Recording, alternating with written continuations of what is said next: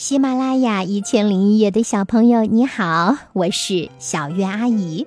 今天呀，小月阿姨要给大家来讲的是桑顿·伯吉斯的作品《乌鸦布雷奇》，这是由中国画报出版社出版的。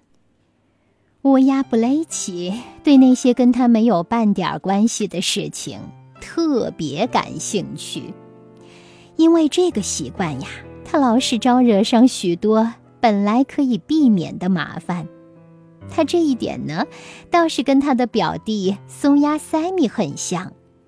他们都喜欢私下里寻找那些和他们毫无关系的东西。其实，如果他们没有碰见那些东西的话，结果可能会更好。乌鸦布雷奇发现，当白雪覆盖格林牧场和格林森林的时候，当大河和微笑池塘结冰的时候，抓到一只活物变得困难起来。但是为了填饱肚子，他不得不睁大锐利的眼睛，搜寻每个角落。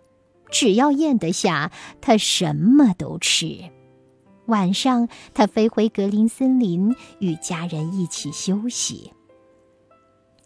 乌鸦布雷奇非常希望有人陪伴，尤其是晚上。当快乐的、圆圆的、红彤彤的太阳公公开始想念紫山背后的床铺时，乌鸦布雷奇就会飞往格林森林的某个地方。他知道在那儿可以找到同伴。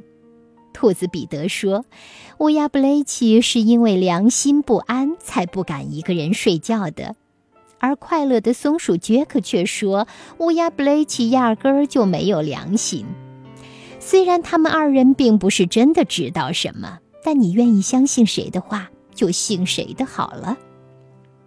刚才说过，乌鸦布雷奇每年这个时候都喜欢四处游荡，有时候为了寻找食物，他会去偏僻的地方。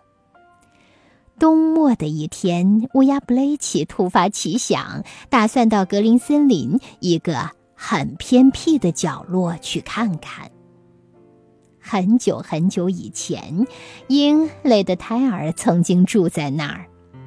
不过，乌鸦布雷奇很清楚，眼下鹰雷的胎儿肯定不在。秋天到来的时候，鹰雷的胎儿飞去南方了。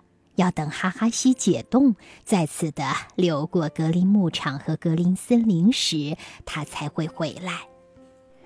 乌鸦布雷奇在树梢上空飞着，一身黑色羽毛，看上去就像是树枝的颜色。他锐利的双眼不断往下看，试图找到有趣的东西。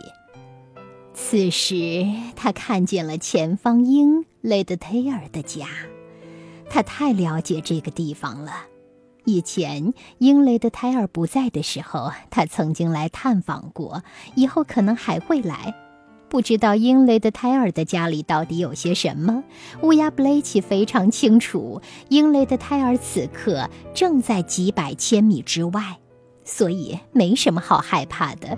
不过，乌鸦布雷奇很早以前就明白，百分之百的安全。根本不存在，他并没有直接飞往英雷的胎儿的家，而是先在树周围转着飞，这样他可以居高临下，好好看个清楚。突然，他瞧见了一个东西，喘了口气，眨了眨眼。这个东西又大又白，很像，很像一枚蛋，是不是很奇怪？为什么乌鸦布雷奇又要喘气又要眨眼？北风先生和冰霜杰克两兄弟毫无预兆的就回到了遥远的北方，地面上到处都是白茫茫的雪。谁会在这样的时节下蛋？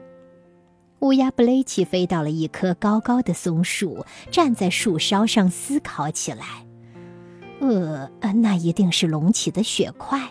乌鸦布雷奇心想。呃，但我知道蛋长什么样子，这个真的很像，很像。呃，蛋那是多么美味呀！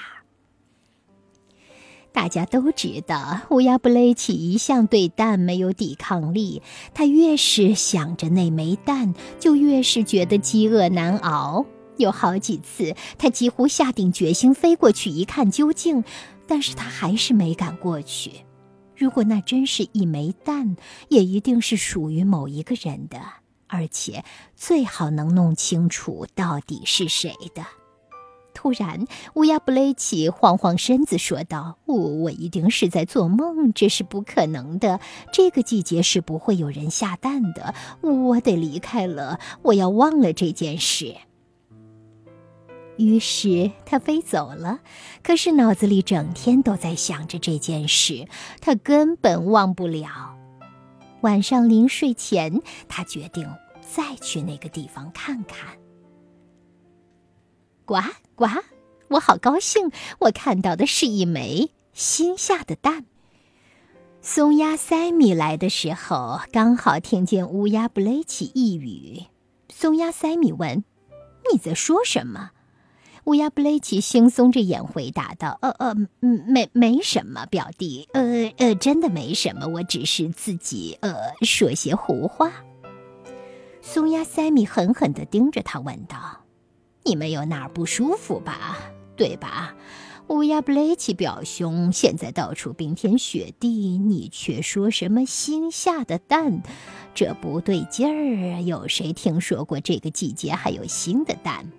哦我想没人听说过。乌鸦布雷奇回答道：“我给你说了呀，我只是在说胡话。你想呀，我肚子很饿，如果我能能要有什么就有什么的话，我会要什么呢？于是我当然是想到了蛋，而且我还想，如果我面前突然出现一枚特别大的蛋，哦，那该是多好呀！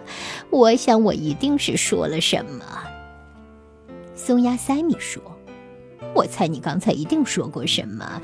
现在不是下蛋的时节，不过这个时节也不会持续太久。还是听我的，别做白日梦了。我打算去农夫布朗的玉米仓。也许玉米没有鸡蛋美味，但也不错，用来填饱肚子是再好不过的了。一起去吧。呃，乌鸦布雷奇回答道：“呃，谢谢，今天不去了，改天吧。”乌鸦嘀咕着：“我真笨，我就知道我是个笨蛋。我只是想再去英雷的泰尔家看看罢了。我没法不去想这件事。再说了，去看看，那又会怎么样呢？”他发现了有两枚又大又白的蛋。哦，要不是亲眼看见，我是不会相信的。不管是谁下的蛋，这种时节就开始考虑家事，实在是太疯狂了。我得弄清。哦，天哪，居然还是两枚蛋，这是怎么了？后来，乌鸦布雷奇知道了，格林森林那个偏僻角落里的蛋是属于猫头鹰胡提的。他很快做出了最妥当的决定，他要忘记关于蛋的事，要忘记曾经见过的这些蛋，还有要离格林森林那个地方远一点儿。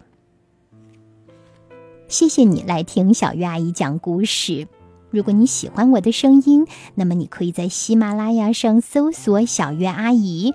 然后你就会发现，哇哦，小鱼阿姨讲了六千多个音频呢。对，从幼儿的小故事，再到儿童小学阶段的长篇故事，分为不同的年龄段，还有一些写作的一些故事，希望你会喜欢哦。祝你有个好梦，晚安，宝贝。